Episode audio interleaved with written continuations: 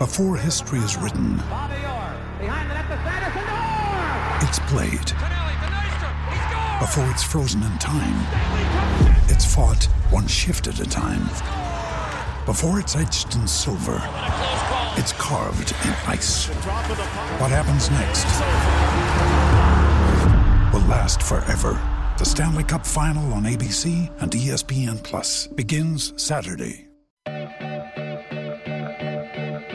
This is Husker Online, your authority on Nebraska athletics. And we're back here on the Husker Online Show. Sean Callahan, Robin Washut, Nate Clouse, taking your questions here in the mailbag as um, no interns in town yet. So I'm going to do my best to, to navigate us through the mailbag, guys. And uh, first question, and kind of a nuts and boltsy one, but I, I thought it's a good thing because a lot of people don't really know this. But when will players report and practice officially start? And I've got all the answers here on that for you right now. Uh, players are on campus. They have been working out. In Nebraska's cases, players have been here really since the beginning of May doing their own thing. The weight room opened up at the beginning of June. Um, but right now, what's called unorganized workouts, meaning players can lift and train and run. Coaches and trainers can supervise, but they cannot instruct. Starting on July 13th, organized workouts begin, and you get eight hours a week um, of what's called CARA time, allowable hours um, by the NCAA. Six of those hours can be with strength coaches in the weight room, and two of them can be with football coaches in the film room. So you get eight hours a week starting July 13th. Then on July 24th, the mini camp begins. At that time, you'll be under what's called a 20 hour rule. You'll get 12 hours of allowed mini camp time per week. One hour can be an actual practice, the other hour of the practice has to be a walkthrough. Um, so, two hours on the field, six days of that week. Then you also still will get your eight um, CARA hours, six with the strength coaches and two in the film room. So it will be a full 20 hour week. Then fall camp will begin August 7th. When you are in what's called camp mode on the NCAA calendar, there is no 20 hour rule. So your players can be in the offices um, for 12 we- or for 12 hours or longer a day. And, and usually that's how it is. The guys will get there at six, seven in the morning and they're there till seven, eight o'clock at night. And I know Nate, you've worked around a lot of fall camps and those Bill Cal, nobody ran a longer, more stringent fall camp than Bill Callahan. No, that was that was a grind. It was. Uh, I mean, you were you were there from six in the morning until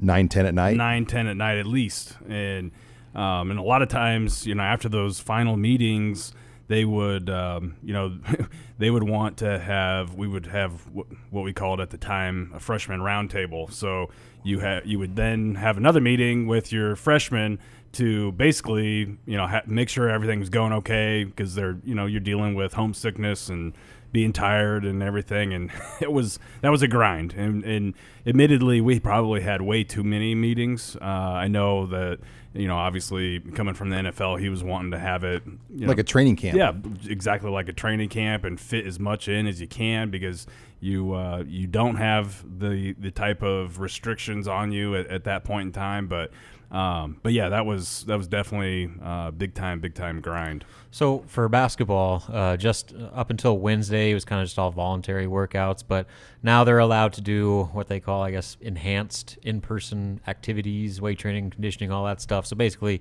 more involved, supervised workouts, uh, and they can do Zoom meetings as a team, go over film. Um, you know, basically more coach time. Um, you know, team building activities, all that stuff. And then uh, that goes until July 19th, when they can start on July 20th uh, doing on-court practices uh, until the first day of fall semester on September 15th, or I guess September 15th, or the first day of fall classes, whenever whichever one comes first. Nate, as we take your questions in the mailbag here, it would not be a chat or a, a mailbag without a Thomas Fidone question. And we've got a couple of them here for you. Number one, who is Nebraska's main competition for Council Bluffs Lewis Central National 100 Rivals 100 recruit Thomas Fidone? And then, secondly, let's just say Fidone and then Gunnar Helm wanted to commit to Nebraska. What happens with AJ Rollins? Would they take him as an athlete, or um, does he kind of have a time clock on when he needs to make a decision by? So, as far as the biggest competition for Thomas Fidone, I think there's a handful of other schools. It's I think it's Nebraska.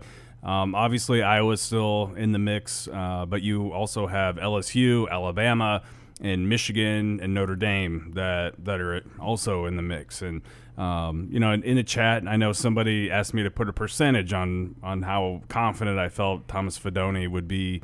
Uh, to committing to Nebraska, and I put it at 55%, and people freaked out. They're like, "Well, I thought you were confident he was going to be going to Nebraska." Well, I am. I, I, still feel like he eventually does commit to Nebraska, but you have to you have to look at it. Uh, you know, look at the the pie, the hundred percent.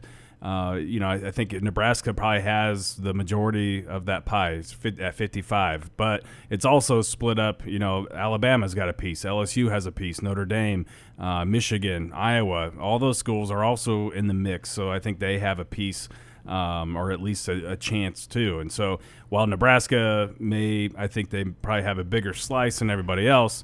Um, you know, it's I, I, can't sit here and tell you that they've got 90% chance of landing him or anything like that. Uh, but they are in a great in a great spot now. If Fidone and Helm were to commit, um, I, I still think they would take AJ Rollins, probably as an athlete. Now, um, I also know that uh, supposedly, if if Fidone commits, uh, I think that um, they may go ahead and, and, tell AJ, hey, if you want if you want this spot, you better take it. And uh, and if that were not to happen, you know, or if he passed on taking that spot immediately, then I guess there could be a possibility where he didn't end up being part of the class. But you know, we've talked about it before. The the optics of of uh, you know not having a, an in-state guy, you know, losing a guy like Keegan Johnson and, and all that. I, still feel like they would take him in the class. All right, kind of a fun throwback one here, um, just a memory lane deal. For any of you guys, what was maybe the biggest scoop that you've heard and you believed it would be legitimate information, but you could not report it for whatever reason, um, and you know maybe it ended up falling through or didn't happen? And for me, there was one in 2006. I'll never forget. I was leaving the press conference um, in Arrowhead Stadium. Nebraska just got done talking. I still remember Bill Callahan and Herm Edwards. Herm Edwards was the the coach of the Chiefs, and they they had like a nice little chat on the side. And I'm getting on the shuttle to go back to the Marriott downtown in Kansas City, and I get a call from a source like Sean. Something's going down right now. Um, there's some sort of compliance investigation involving I won't say the names, but very very prominent guys um, as prominent as it could get on the current Nebraska team the night before they were going to play this game against Oklahoma in Arrowhead Stadium with 60,000 Nebraska fans. It involved a storage unit, and somehow maybe these players didn't pay for it and they paid for it with tickets. And the compliance was looking at it, and there was like real question about possibly them not being eligible to play in this Big 12 championship game. Um, ended up playing in the game. I don't know whatever went, how that, whatever happened or what happened in that situation, but I just remember sitting there that night thinking, oh my gosh, like this could really change the course. And at that time, Nebraska was favored to win. They were they were probably supposed to win that game against Oklahoma. They lost 21 to seven, as we know. Uh, but that that's one that stuck out to me.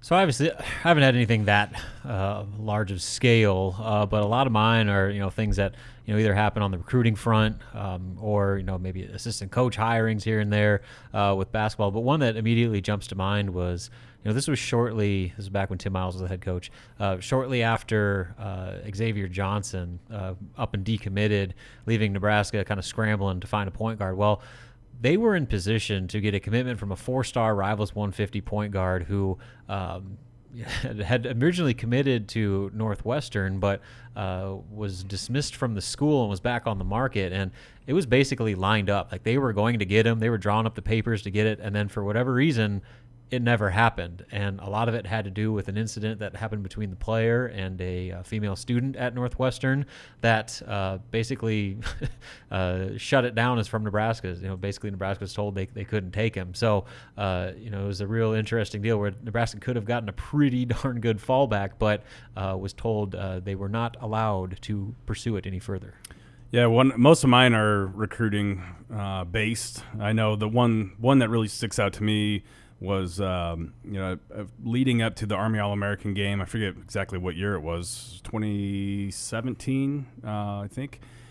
Anyway, it was uh, it was the year that Darnay Holmes and yeah, it was, it was that 2017 class. Darnay, Darnay Holmes, Jamire Calvin were set to uh, announce for Nebraska at the Army All American game. I think two or three days before um, before everything was was ready to go. I had it confirmed from two different sources, uh, two different sources that had never been wrong before. Um, and so I know that I I know I kind of hinted at things that what was going to happen, and of course that did not happen. Um, neither neither one of those guys ended up picking Nebraska uh, during that game, and uh, you know for various reasons that that all fell through. But um, sometimes you know you've got a source that that uh, or multiple sources that confirm something, and they've never been wrong. But um, you know, especially when it comes to recruiting, the nothing's ever Don't done. trust an 18 year Well, old. yeah, yeah, exactly. Nothing is ever official until it, the the words actually come out of their mouths. All right, guys. Final question here. Kind of a random holiday weekend one, and we're maybe giving away our man card here by even addressing this. But what has been? What's your favorite seltzer? As we are just overwhelmed in this world of 90 calorie seltzer drinks when you go into liquor stores and grocery stores and I'm going to give you my new one, and it's relatively newer on the market. But Coors Light has jumped into the seltzer game, and they have come out with what's called Vizzy, and Vizzy is really good. Like I've tried White Claw, I've tried the Bud Light one, and this one to me is the best one I've had so far. Yeah, there's so many. Uh, they kind of all blend together, and I'm uh, I have no shame in it. I'm a I'm a seltzer boy, uh, especially when it's a thousand degrees outside. Uh, it is significantly better and more enjoyable to drink that than uh, you know standard beer. Now in the winter, I'll change up and you know go go back to my traditional beers. But for now, uh, I will say. You know, I've gone back between the Bud Light, the Corona seltzers, and then uh, the White Claws. You know, it's, as much as I hate to admit it, I think White Claws are probably number one for me right now. I, I'm with I'm with you, Robin. I have not had the the Vizzy. I haven't even had the Bud Light or the I the put, I Budweiser put Bud Light seltzer. third Okay. on my list. Yeah, I haven't haven't had I haven't had too many of them, but I I definitely do not mind a, a white claw. Actually, um, you know, it can be kind of refreshing on the on the right day. Now, I couldn't I couldn't sit down and have like a you know session, a a get after it and drink you know drink a, a 12 pack or anything like that. But uh, I, I definitely enjoy one or two uh, at a time. So that's where I'm at with Yeah, it. you start heavy with a real beer, and Yeah. then you, Yeah, you yeah. end with seltzer Yep. to cap it off. A little little lighter Yeah. uh, lighter nightcap there. All right, guys. All right, guys. Well, enjoy the holiday weekend, Robin. I know um, you're going to have a few seltzers this weekend. Yes, seltzers are on tap, uh, probably amongst other things. Okay, well, enjoy that new deck too. Robin got a new deck built. Whew, big, it was a big project, but I am enjoying it to the fullest. Break it in. I expect that Traeger to get some stains on there the first week. Yes, sir. Did ribs the other day, so it's it's in full effect. All right. Well, Robin, uh, have a good Fourth of July. When we come back, Nate Clouse and I will close the show with recruiting. You're listening here to the Husker Online Show.